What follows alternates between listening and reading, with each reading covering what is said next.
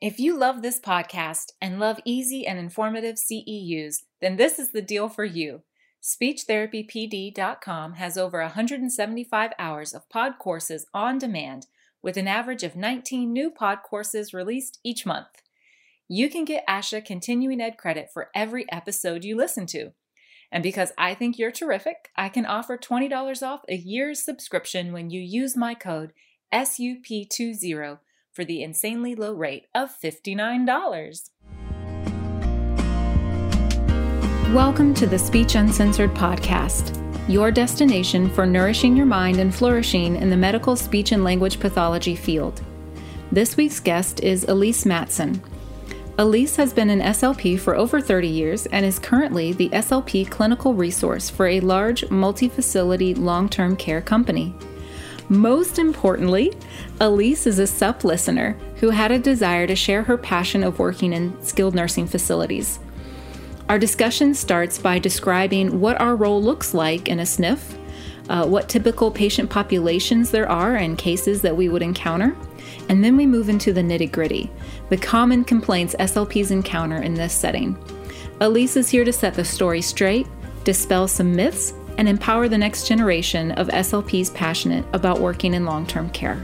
Did somebody say empower? Well, girl, then you know I'm here for it. Like, let's do this. My name is Leanne Porter, the host of SUP, and without further ado, let's dive in. Okay, I'm sitting down with Elyse Matson today, and we're going to be talking about speech and language pathologists in skilled nursing facilities. Um, I'm really excited about this topic. I haven't been able to have a conversation like this before, um, but it's so important because so many of us who work in the medical setting work in SNFs, and there can be, you know, I've heard lots of different stories. Like, I think it takes a special SLP to work in a SNF. And so I'm really glad that part of our talk today will also be on addressing the benefits of working in SNFs and then dispelling some of the myths and um, learning all the ins and outs. So, welcome, Elyse. Happy to have you. Well, thanks so, so much for having me today. I'm excited to be here and talk to you. Um, so, tell me, what made you choose this topic for our talk today? Like, what was, what made it kind of soar to the front for you? That's that's a great question. So I think that um, when I am w- trying to get new new SLPs into various SNFs, or I'm reading online in some of the groups, I feel like I see some of the um, more negative comments about SNF work. And I've had such a fabulous career that I, it kind of bums me out. Like I want to tell everyone about some of the great things. And I know some SLPs that love working in SNFs, but I think that it gets drowned out by some of the other negative uh, thoughts. So I think that this is just an opportunity to just let everybody know. And I think it's really great for younger SLPs that are either just getting out of school or um, finishing up their graduate programs and they want to look for a medical speech pathology position, and there are only so many acute care settings. And a SNF setting can be a great alternative to that, depending on which one. And I want to just, you know, let everybody know about the different ro- um, roles that we can play and how it can be a great setting depending on you and your personality. Excellent. Perfect. I think this will be so helpful to so many people um, because oftentimes we we don't know exactly what to expect working in that setting versus others and uh, sometimes the only way to find out is to to take the job there and, and to learn as you go which can be quite bumpy for some yes it can So, before we dive into that, um, I want to learn a little bit more about you, Elyse. Uh, tell me, where are you? What do you do? And tell me about your career as an SLP. Well, I am lucky enough to live in one of the greatest cities in the country, San Diego, California. And um, I'm actually a native San Diegan, so I've been in Southern California, um, either in San Diego or nearby counties um, my whole life. And I have actually been an SLP. I know I look 25, but I've actually been an SLP for over 30 years and um, I've had a an absolutely fantastic career. And Um, I have mentored many um, SLPs. I have worked in acute care, inpatient rehab, outpatient, brain injury rehab, home health, um, SNF, you name it. Uh, but um, I, a couple years after I started working in acute care and inpatient, I had the opportunity to go into a SNF. And I think that I just fell in love with working with geriatrics. And I really, it just sort of really became my home. I always, um, you know, maybe 10 or 15 years ago, I would always also work like a Saturday in acute care or do some extra other home health or here or there. But it just came to be my favorite. And I've been, I had been in the same SNF for about 12 years. Um, and then over the past few years, I've transitioned to more of a what's called an SLP resource where I kind of help guide SLPs all over our organization and um, kind of help them either by training or giving advice. I mean, I absolutely, it's so great SLPs call me and say, I have this case. What do you think I should do? Or how do I write this goal? Or I want to know more about this. And so I do a lot of trainings and education with our SLPs and with other people within our organization to help guide them towards growing their speech programs in their facilities. Excellent. That does so that's what really, I do now. Yeah, that sounds yeah. really rewarding and really engaging. It is. It's really it's really great. I kind of made up the job and somehow got to do it. So I'm pretty excited about it. That's awesome. Tell me your secrets. How did you wing that? Like I want to know. Well, I just um I because I have been around for a while, people would call me with questions. And um as the wrinkles start to appear, I guess you get more of those kinds of questions. What do I do about? And as that started to happen, it just started to feel like a job. And I, so I kind of just went to the people that I work with and said, I think this might be a job. And it was a little bit of a job and then a little bit more and a little bit more until finally I try to see patients about once a week still because that's still my love. Um, there's no, you know, sort of better feeling than helping a patient or talking to a family or um, putting that PMV on a patient that's had a trach. Um, there's no better feeling than that. So I really try and keep my hands in it as much as I can. But um, at the very least, I still supervise CFYs and, and spend time with them. Of course, all of this so much more difficult during this pandemic. Mm-hmm. All of yes. it. Yes. All right. So um, so it sounds like you've worked in like a variety of our medical settings, and you were saying that working with geriatrics and working in the skilled nursing facility has been your favorite, and that's where your passion is, and that's where you're spending these years of your career. So, what does it? I would I would really like for you to tell me what is working in a sniff like for you compared to what you read online. Because from my frame of reference, all I hear is like what I see online, like uh, the negativity that gets put out there. Um, so, like, I was hoping you could kind of tell me, like, what is it like working for you, like working in a skilled nursing facility for you? Well, I think that one of the first things we should talk about is kind of what it means to work at a SNF. And maybe we could say as compared to acute care or something like that. But one of the things in a sniff is that you kind of take on so many different roles. And I, I guess in other settings this happens too, but I sort of know these the best. And um, I think one of the things that changed over the years now remember i've been doing this 30 years so things uh, you know with the way we're paid and the way we're hired and who we report to changed over time but basically, you know, when you work in a SNF, you're reporting to a director of rehab who probably is not a speech pathologist, right? Whereas, I don't know, in acute care, I've worked in a in a um, you know, sort of a group of SLPs and there's an SLP in charge and you're reporting to them and it's all sort of SLP related. But in a SNF, you're, you're usually reporting to a director of rehab very often a physical therapist or an occupational therapist. And so, you know, sort of learning what that means and how to communicate with them so they understand what you are trying to achieve is super important. Um, you work in this rehab team, physical, occupational, and speech therapy, which I have in some, time, some ways questioned over the years whether we sort of belong with them. And then in other ways, it, it seems very right. It sort of, I think, depends on the patient. Like in some, sometimes when you're working with all three disciplines, it feels like such a great match. And then other times I think about, you know, the the SLPs that work in ENT offices, and that seems like, well, that seems like a better idea to me than this. Not for the setting, but just like who you're aligned with, because what PT and OT are doing can seem so different. But if you really, you know, have great team number members, I think you kind of come to see that this is like a relationship that's so important that that we know that our patients that are moving their bodies better can have better cognition. And we know that our patients that we can improve their communication skills can make better progress with their physical goals. So these are, you know, it's very important to be part of that, um, be part of that team.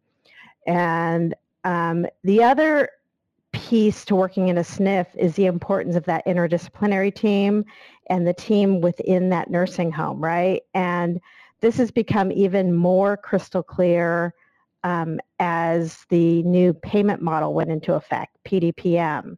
I feel like the importance of speech putting in, you know, why does this patient have a mechanically altered diet? Do they have a swallowing problem? How can we capture this? Yes, these are businesses usually, and so um, this new system creates a different way for us to capture things and and and get paid. And so I find that the interdisciplinary team, and what I mean by that is nursing and social work and activities, um, and um, the treatment nurse and the MDS nurse, all of those people are relying more on speech um, since PDPM went into effect to help guide them with their patients and make sure that we're getting the right information. Um, so I think that's become very important. Um, I think it, not just in the SNF setting, but in uh, in all settings, you know, we have to be an educator, right? We have to be the person that educates others about what we do. And if any of my uh, former CFYs are listening, they're going to know about this analogy that I use in the difference between a SNF setting and maybe an acute care setting. I sometimes use the analogy big fish, small pond, small fish, big pond. In an acute care setting, there are lots of people with lots of advanced degrees helping our patients, and that's wonderful. And sometimes working in that environment is invigorating, right? Because you're meeting so many people with doctors and masters and MDs, and you're working with lots of people. But in some, sometimes you can feel kind of lost in that setting where you're just one of many people that feels that you have something important to contribute. In the SNF setting, our knowledge and what we do in terms of our knowledge of swallowing disorders, language, speech, cognitive, like they need us so badly in there. Those nurses need us to help them um, understand what it means to have a swallowing problems, um, understand how we can help these patients. And so we become sort of, um, I don't know if the word elevated is right, but kind of more important. And if we can advocate for our services and help educate, we can become a very important figure in the SNF setting. Um, I also think it's important that we help mentor other speech pathologists in that setting so they learn what it's like. And I do quite a bit of that. And then finally, one of the greatest parts of a SNF is that it really is somebody's home, right? for many SNF, there are people that live there. It's their home. And so I always talk about that we have to become a family member to them. So what does that, does that mean bringing a gift at, at the holidays for some of our residents, um, helping out during COVID, times during COVID, we, um, our SLPs have had to step in and do all kinds of jobs, right? Because everybody's out sick. And so that feeling of you know, when you picture a SNF setting, a lot of times people picture residents sitting in the hallways with nothing to do and just sitting there and everybody feels sad. And if you picture walking down the hallway of a SNF you've never been in, and there's, let's say, there's four residents in the hallway, and you, you kind of feel uncomfortable because you don't know who they are, and it's, you know, maybe they don't look like what you're used to seeing. But then after you get to know them, they're your friends or your family, right? That's Mr. Smith and Mrs. Jones. And these are people that you know and you know their families. And so it, there's so much more there in terms of that relationship. There are people, there are residents of a nurse of nursing homes that I've known for 10 plus years.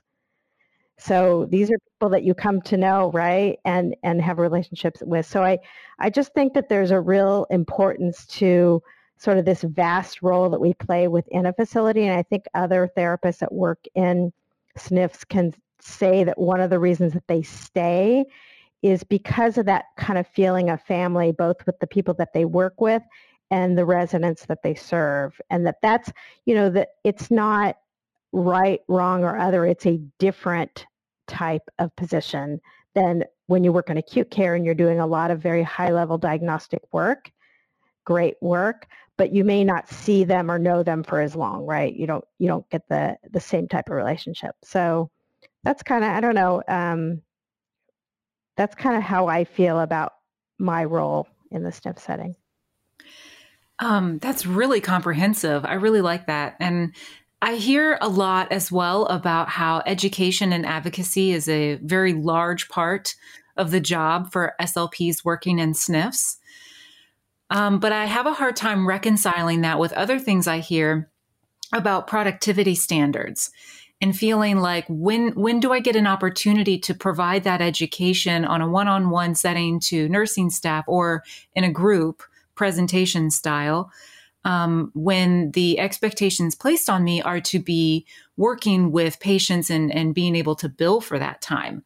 So, how are you able to reconcile this um, with SLPs who work in SNFs? I think that's that's actually a great question. Um, I think there's a couple things to that. One t- one thing is there might be education related to a certain patient, and in that case, that's part of the patient care, right? So if you are bringing in a group of um, nurses while you're showing a technique or a strategy or something that um, oral care whatever education you might be doing and they're in there with you and you're helping them understand that, that's part of your session. So we don't have to worry so much about that. But I think what's important here is as a speech pathologist, and I actually always, you know, when I'm interviewing somebody that maybe is going to do a CFY or somebody that's young, when I interview them, I want, I, I usually ask them about how well they know because you do have to kind of step up and advocate for things. So if let's say you're the person that does kind of your CNA training in your nursing home wants you to do an in-service on um, safe feeding techniques or something like that, right? And your director says, well, you know, you don't have time for that. You have to be productive. You know, it's really up to us as a therapist to say, but this is important and if I do this, I might end up with more patients on my caseload. Number one, number two, it's going to help with quality of care. So it's it's sort of up to us to sort of s- state what the reality is, because sometimes we there are leaders out there that are just like, oh no, you know, just see your patients. I'll have a, a an aide do that, or I'll have somebody else do that, and you have to step up and just say, you know, this is what's what's important for this facility, or you might say, you know what, I'll do one shift.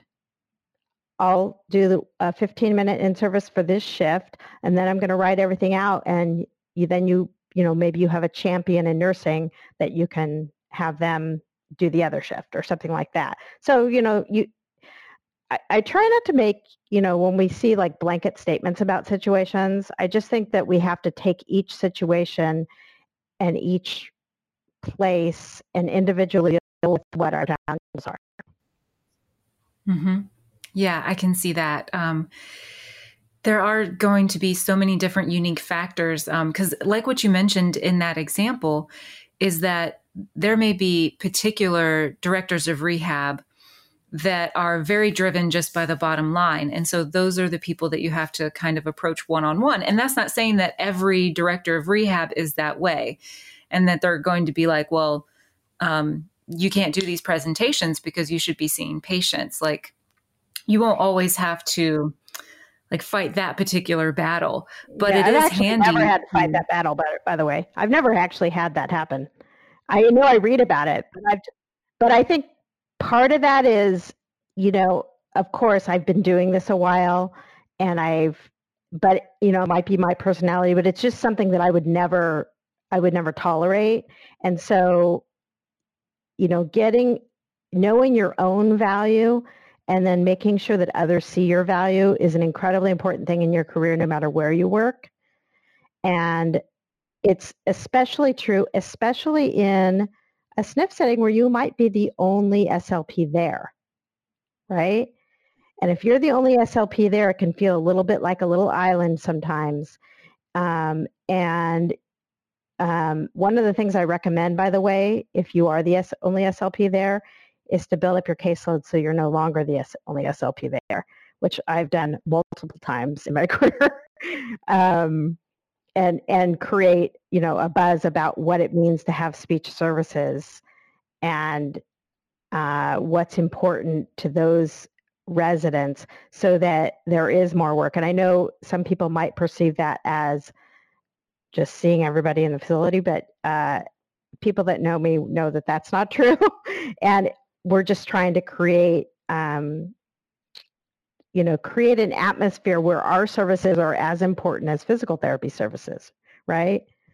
And and that has you know part of that you know when i was first working in sniffs years ago you know how if you hear the stories we we sort of got along with very little went in and our job on our own and nobody really talked to us and it was very like yeah i'm fine. I can go see my patients. I don't need anything but this you know 30 year old workbook and i'm good.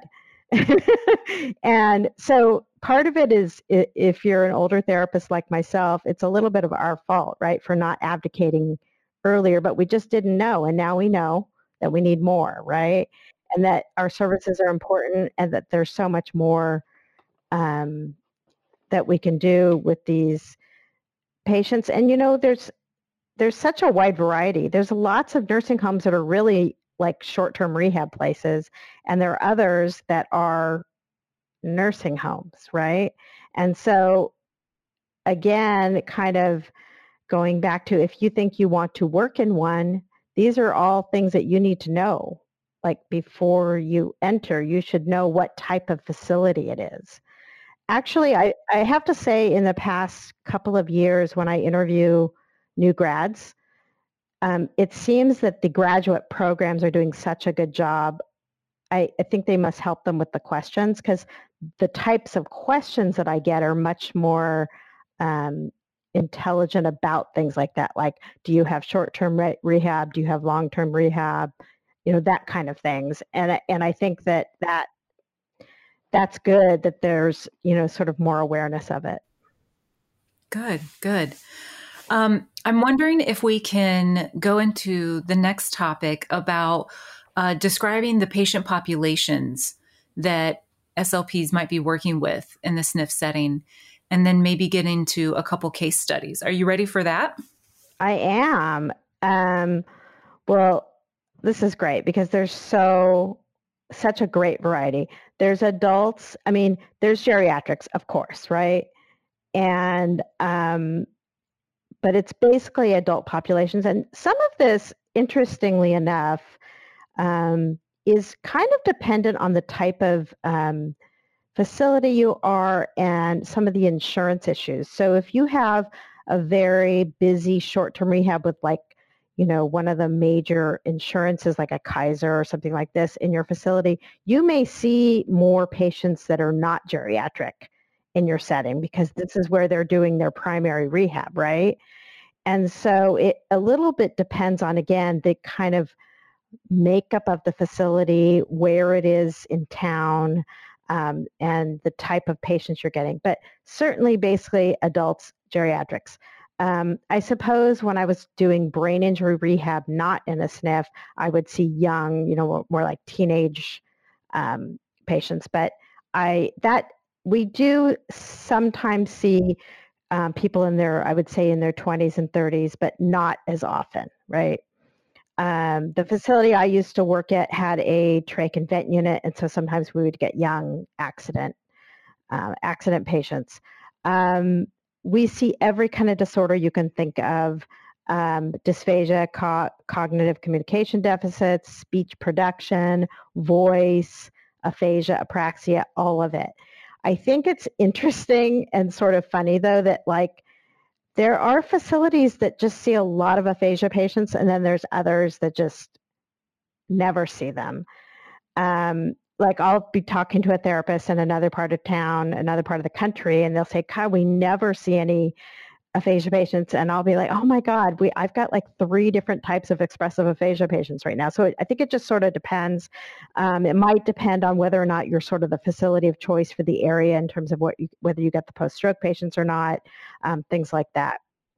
We see all levels of severity um, and um, they may be very physically disabled they may be you know not. I mean we've all seen that patient we walk in and they're practically walking already and you go to listen to them talk and it sounds like gibberish and you know that you probably have a posterior stroke some sort of wernicke's aphasia so it's like the race is on right? Because they're not going to stay there very long because they're physically already doing so well. So we see all types of different um, uh, different severity. We see lots of neurological patients, of course, neurodegenerative diseases. Um, uh, I've had, like just a few years ago, I had a young ALS patient in his 30s. Um, we, lots of respiratory, um, you know, with the with the advent, or not the advent, but just the kind of talk about respiratory disorders and respiratory muscle strength training. Um, I've tried with when I'm mentoring other SLPs to really kind of keep their eye out. If the patient's on oxygen and they have some sort of respiratory diagnosis, there's a chance there could be a swallowing or a speech problem that we need to address as well. Um, but sometimes it's things that you wouldn't think of that might just be an orthopedic patient or a post-surgical patient or a you know sort of general illness that somebody comes in with um, that somehow end up needing speech services. And like if you're working in a SNF and you're only seeing a few patients a day, it might be because you're only getting sort of the most obvious cases where they definitely had a dysphagia in the hospital or they definitely had an aphasia.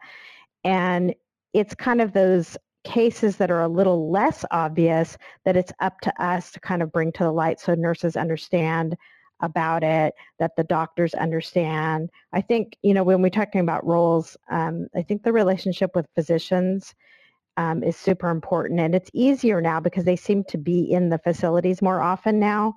And um, I mean, I just make sure I have their number and just text them and, you know, then I can do whatever. Then they let me do whatever I want. It's like as soon as they know me and we've established who's who and what's happening, it's that's the end of it. I can pretty much, you know, do whatever it is is needed for the mm-hmm. patient. I think that's super mm-hmm. important.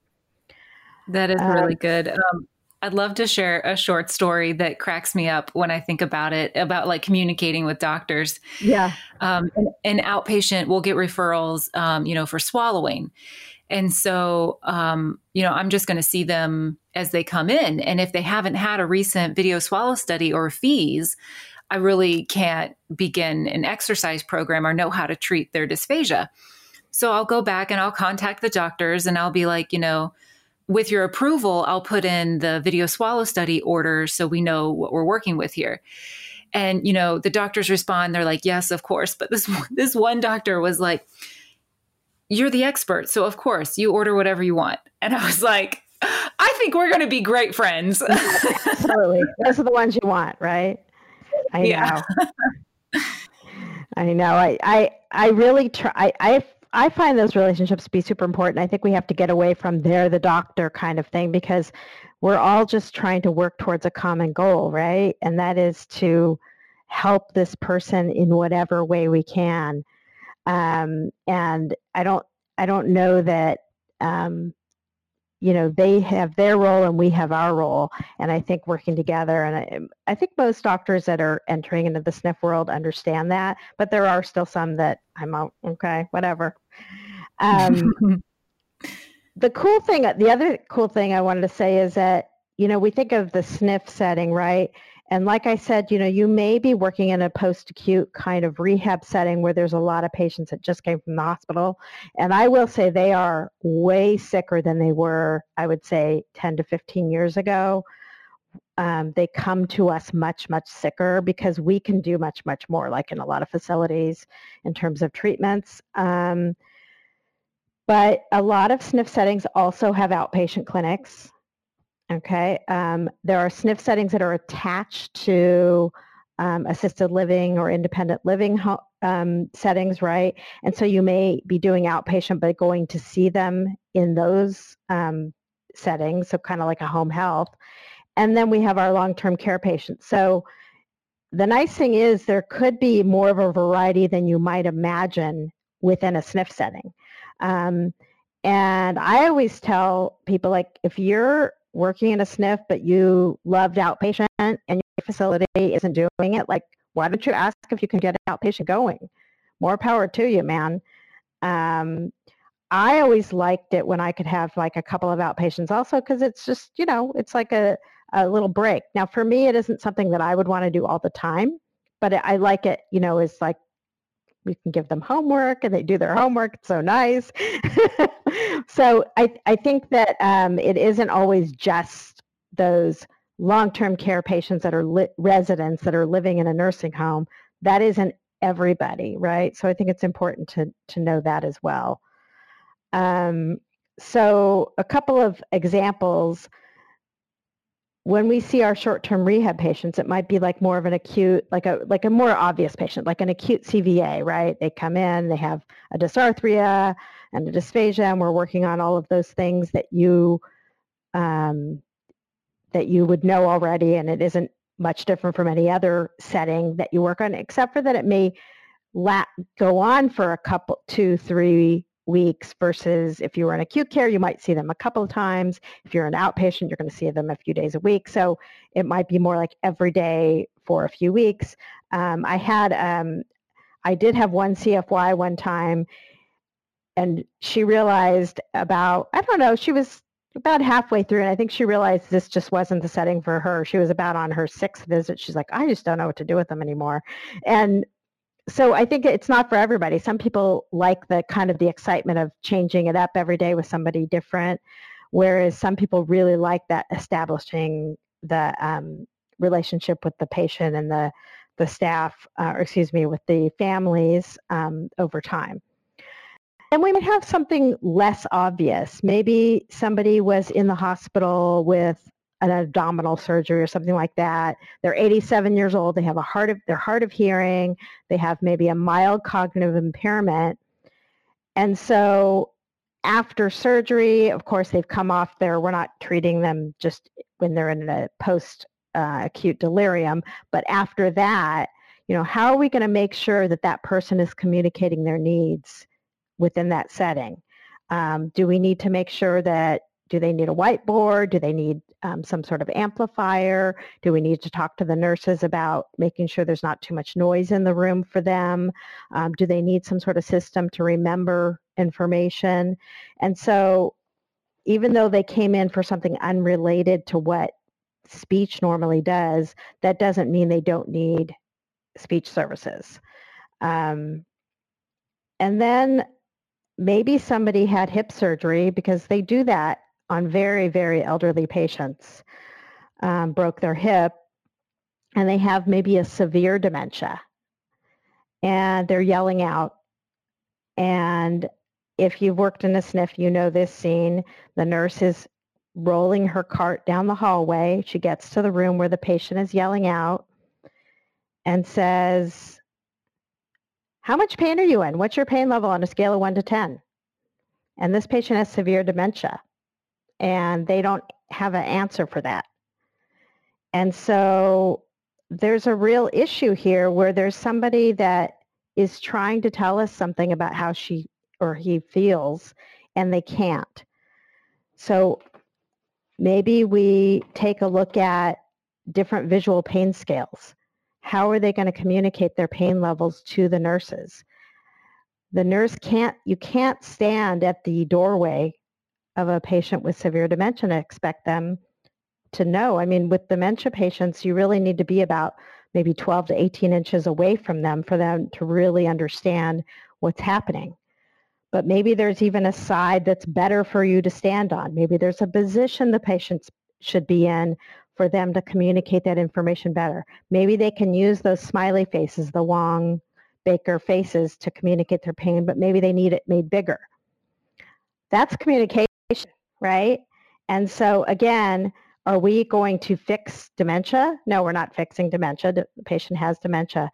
But can we help to facilitate communication for the most important thing, which is how much pain is this person in? Do I need to give them narcotics or not?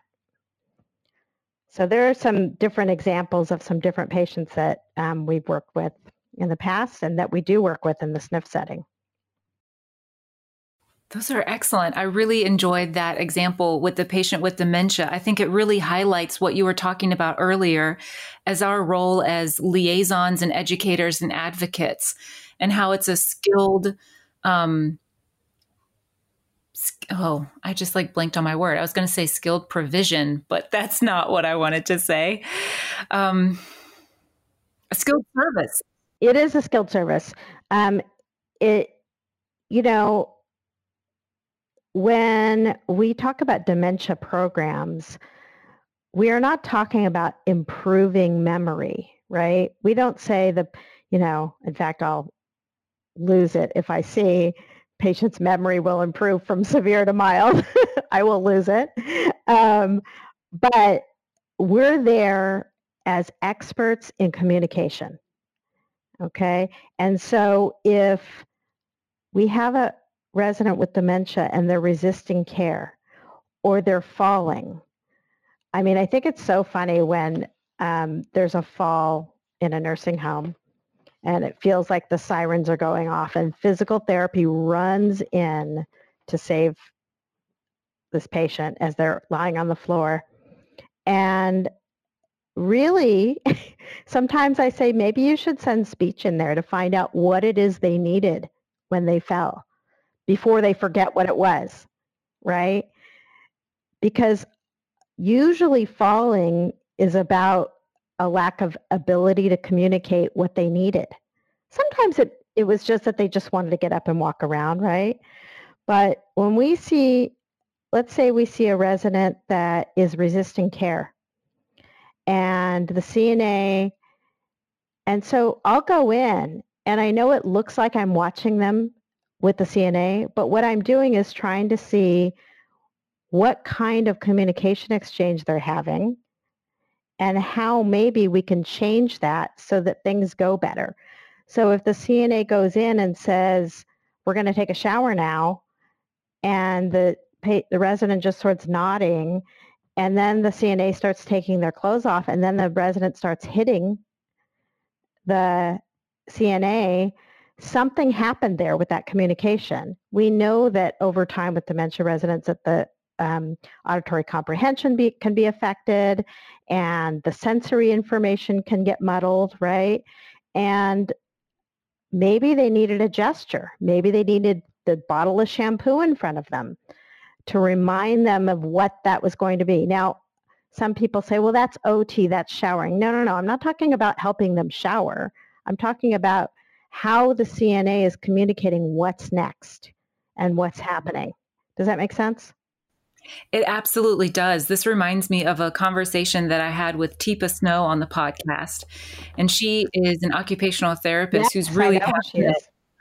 Yeah, with about the um, working with patients with dementia. And really it's not she she trains um, the care providers on these things and it's all about communicating and getting through like what's next and it's not relying just on verbal communication but it's providing visual cues and making sure that the cues that you're providing are gesture based um, and then understanding like if you've asked a simple question to this patient and they're like nodding yes, like they agree, that's because they could be reflecting you. You're smiling at them, you're nodding at them, and they're just mirroring you.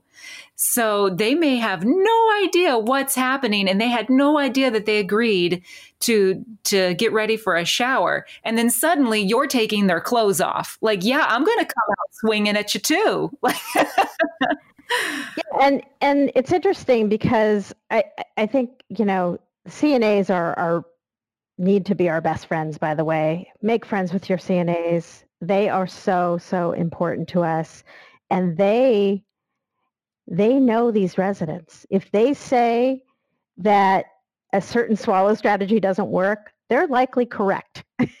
um, uh, and th- they know what's happening with these residents and they care so deeply um, as well. And I think that, um, you know, sometimes it's the way that a CNA or anybody does the morning prayer more might be more about what's expeditious for them or what's going to work the best for them versus what's going to work for the, the best for the resident. And and the I think the hard part a lot of SLPs would say was convincing them that if you stop and do these three things first, that you might not have the struggle later, and it does end up saving you time. But that's, you know, that takes some time. One of the things um, I have found over time is that the more specific I am when we say, oh, don't forget you have to give them cues to do that, that's just not enough, right? When we're asking a nurse to do a specific thing, we have to be specific. Stand here say this, put your hand here, and let them know what, what has worked for you and have them do it and coach you back with the resident to see see what works so that we can get follow through. And also remember about what success means in the SNF. If we're seeing our long-term residents and they have dementia, if we're trying to decrease an adverse behavior by adding some sort of communication strategies, I don't think we can expect that 100% of the time that that's going to work. I don't think we get 100% when we're talking about dementia because it just doesn't work that way. But if we're seeing some reduction, I, I still call that a success because it still means that they're yelling out less than what they were, right? Or that it we've given another tool to um, to somebody. I was just talking to somebody the other day about when somebody gets to be, you know, down in the lower levels of dementia, they start grabbing onto things and onto people. And it's easy to perceive that as um, agitation when it's really not. They're grabbing and and think about how when a baby grabs onto you in the same way, you don't think of that as a problem, right? That's cute, right? But as the elderly go, you know, into a more severe and end stage dementia, they start to do that. And instead of you know sort of grabbing them and pushing them away and upsetting them can we come up with something else that they can hold on to can we give them a way that's better so that they don't um, they don't feel bad we don't want to make them feel badly and that you feel like um, you have like nurses want to feel like they have a solution right they want to be able it's like I, I, we had this patient that had a um, I think he had a brain tumor, and we had a little book of pictures with his family in it. And it was one of the times when we just had to do no training with nursing because it worked so beautifully. He would get agitated every afternoon, and the nurses would give him this little book to look at, and he would calm right down. And it was so amazing to see them just like following through with it because it worked, right? Because it worked so well not everything's going to work that well because when you're dealing with residents dementia, it's, you know, it's harder, it's harder to get success, but sometimes it does. You just find something that works for them um, and, and it's successful. And so I think what I want to say is that when we're working in a SNF setting and we're working with patients that, that live in our facility, It sometimes might mean that you see them now and maybe you see them in a few months because things have changed. And that doesn't mean that you're doing something fraudulent or wrong. It means that you're reassessing them to keep them at their highest level. So just like physical therapy would reassess somebody's walking if that changed, it's the same for communication. And sometimes because it's not as obvious or swallowing, it's not as obvious as somebody falling on the floor. You can see that, right? Um, but somebody um, not eating or getting pneumonia, it's like less obvious. You can't tell right away that it that it needs a speech pathologist to go in. Um, and then one last thing I wanted to mention was about COVID. I think that um, when we talk about communication, we've really seen an impact on our residents with COVID. They've been in their rooms for basically a year. Um, and when we see them, they're wearing a mask and we're wearing a mask. And there can really be some communication breakdowns. And and so as an SLP in the SNF, you know, when this was first happening, I was like, stop. We're ordering 50 white small whiteboards for this for everybody to have. And you know, we can let you know whether it's a whiteboard or an amplifier or whatever it is needed for this resident, but we have to do something. We can't just keep yelling at hard of hearing residents louder and louder and louder without having any visual impact. You know, I actually work, one of our OTs is deaf and uses lip reading. And it's like been so difficult for him because he can't do that at all. Of course, he never complains about it at all. But, you know, these are things that are really impacting our residents quite a bit. And again, communication is our jam, and we need to make sure that we're we're attending to that. All right. Um, so I'm wondering now if we can talk a little bit about the specific benefits of working in a SNF. Like I feel like you've been touching on it, but I didn't know if you wanted to like have like a specific time to really address some key points there and then dispel some myths of that some commonly held misconceptions about working in skilled nursing facilities. Absolutely.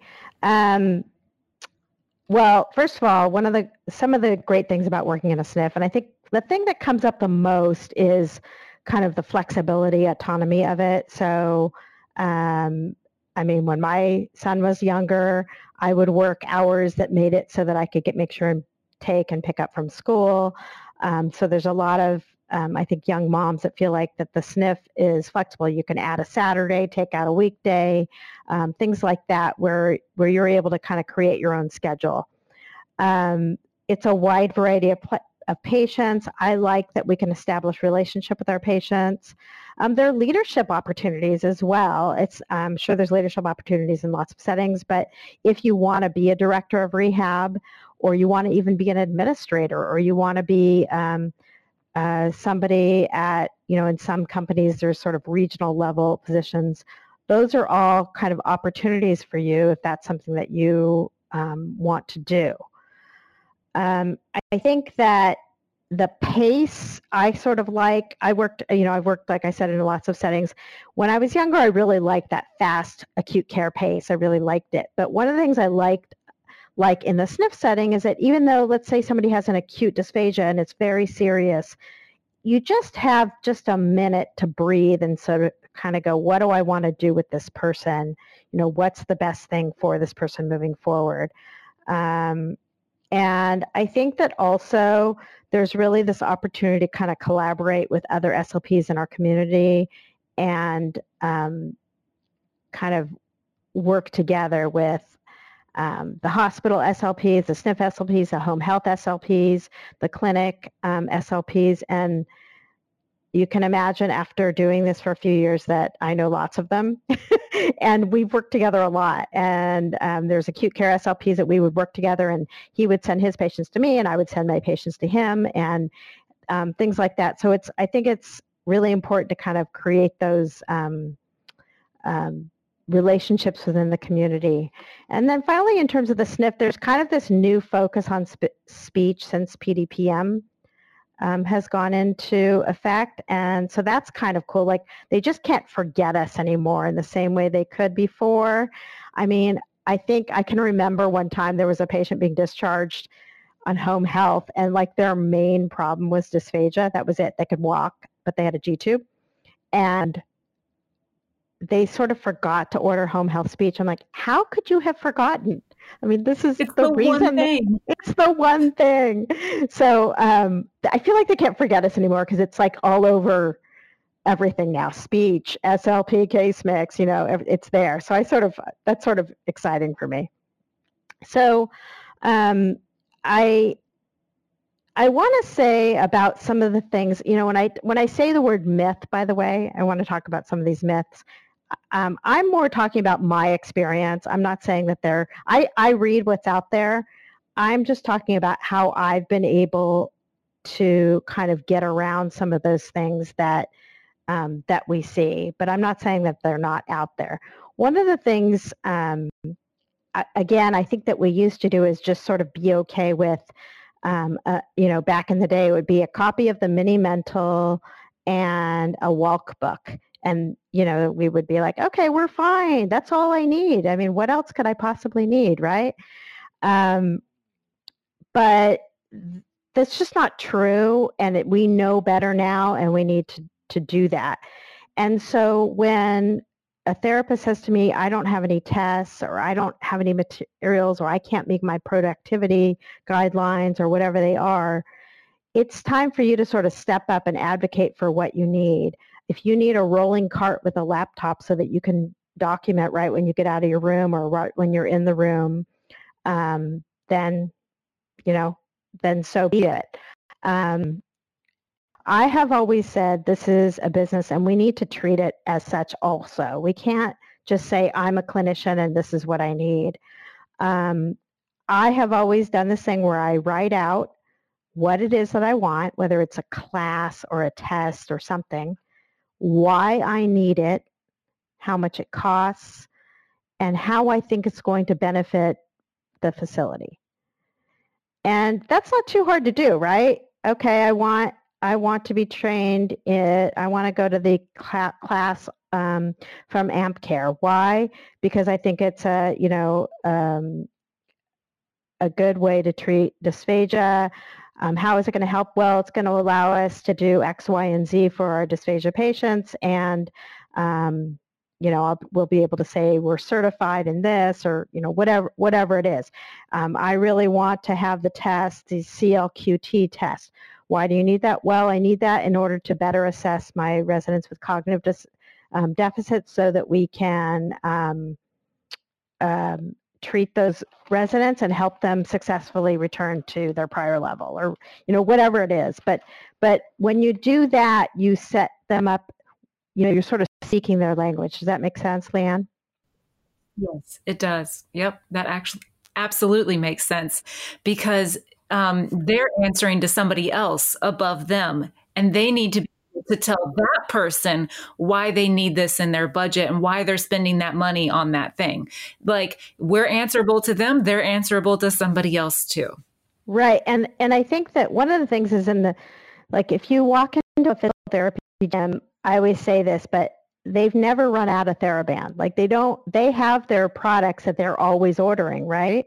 Because it's been it has been taken and accepted that these are things that they need to do their job.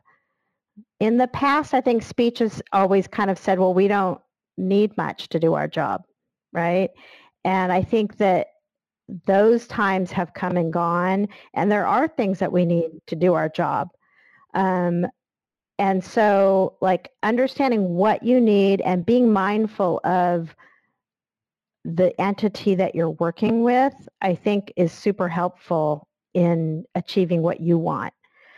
Um, if you want to, you know, I hear, oh, if we're in a SNF setting, you can't do an instrumental, right? Don't we hear that all the time?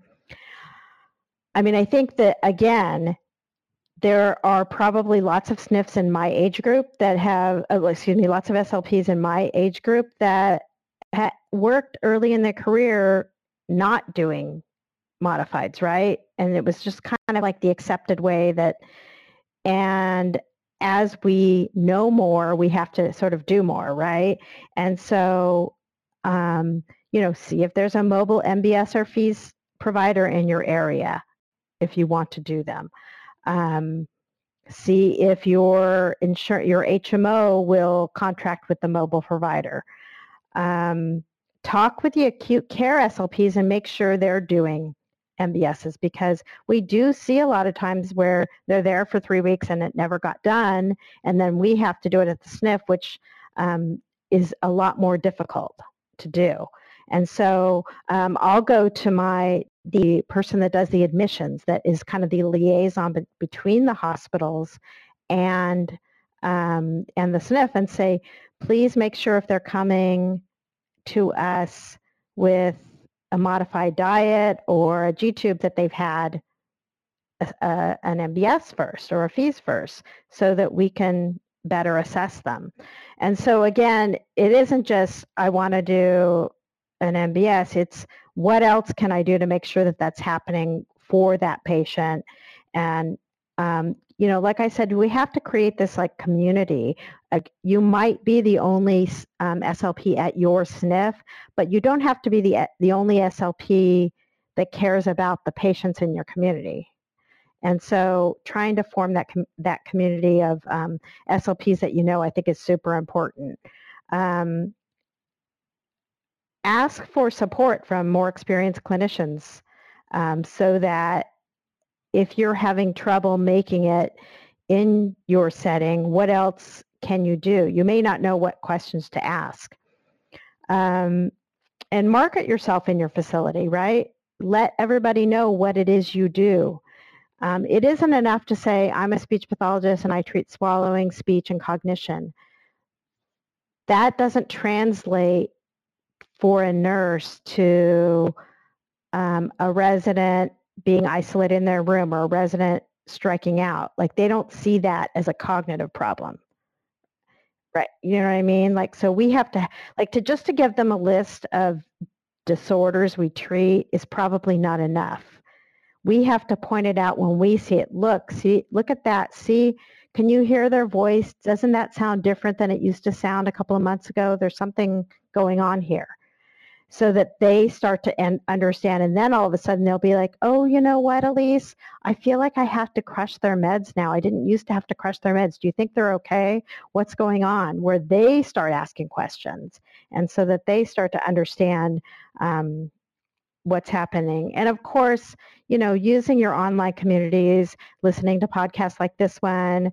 Um, and um, I really like SLPs and SNFs um, group online because they ask a lot of questions about SNFs um, as well. So those are some ways to kind of like, you know, it's about, it's not that you might not have things that are challenging in your SNF, but there might be solutions for you as well. Mm-hmm. Yeah, like no workplace is perfect. There's all going at every place we work, there will be obstacles, there will be things to overcome. You will need access to different kinds of things. Um, and sometimes you're, you might be the first SLP there um, who is able to kind of move the practice forward. And so it's, it's going to be a very big uphill battle. And so to do that, like, you'll need a network of help. And so that's all the things that you've been talking about, you know, that you are befriending and equipping the CNAs and the nurses so that they trust you and they see you as a source of reliable and helpful information. Um, it's reaching out to a network of SLPs in your community um, where you either send your residents when they go to the hospital or you're well, it's probably a back and forth when they need to go there for, for a hospital stay and when they're discharged from the hospital to your facility and then in other locations. And then there's just the community of SLPs online in a lot of different areas. Um, like I'm thinking a lot of different like uh, formats. So there's Facebook groups, there's the Instagram community, um, and then there's lot, a lot of smaller groups within that to really like plug in and get connected with SLPs who um, are working together to really advance our profession and it's really exciting to see.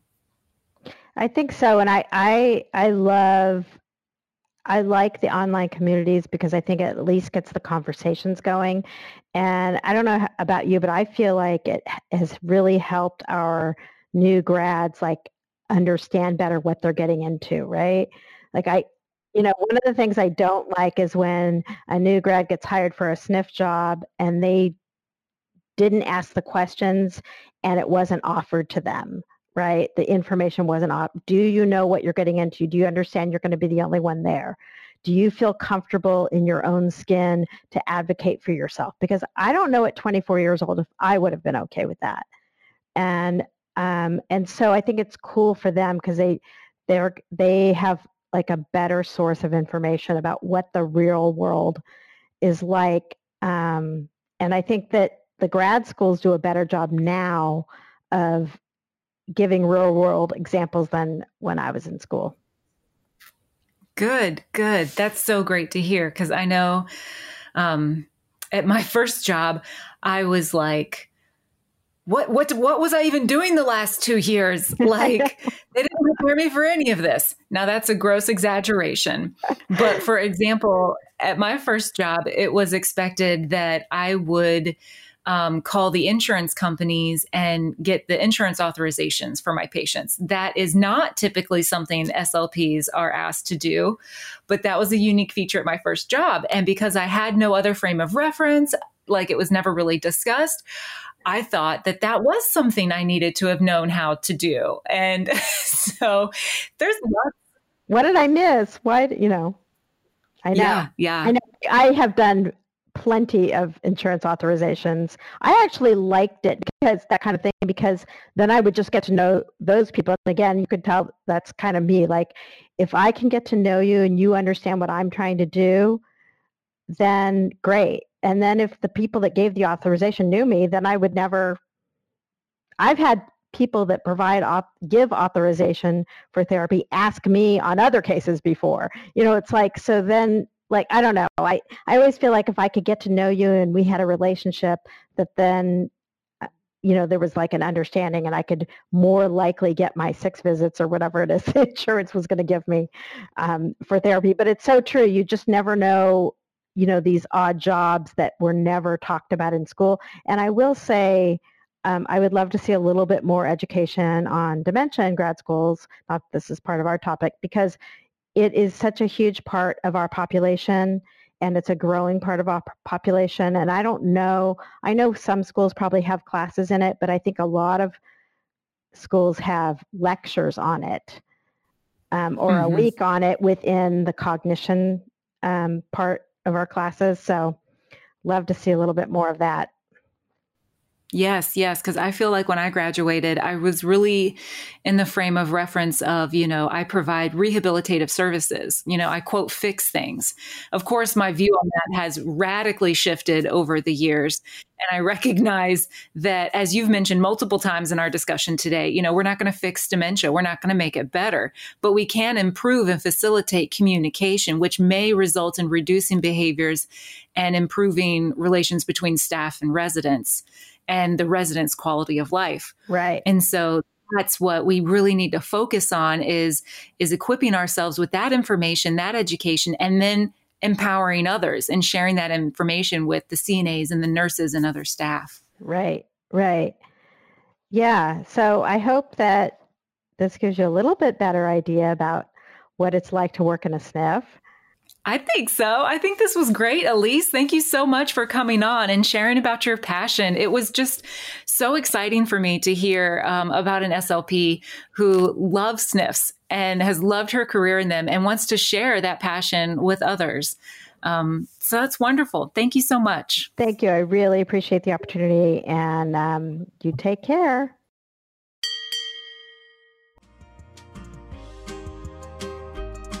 Thanks for listening to another edition of the Speech Uncensored podcast. Show notes with links to resources mentioned in the episode are posted on speechuncensored.com. I'd love for you to subscribe to the podcast and leave a thoughtful review on Apple Podcasts. Shout out to the hardworking team at speechtherapypd.com for their sweet editing skills and for sponsoring ASHA CEU credit for this episode. And finally, I'd like to leave you with my wish for you to nourish your mind so that your practice can flourish.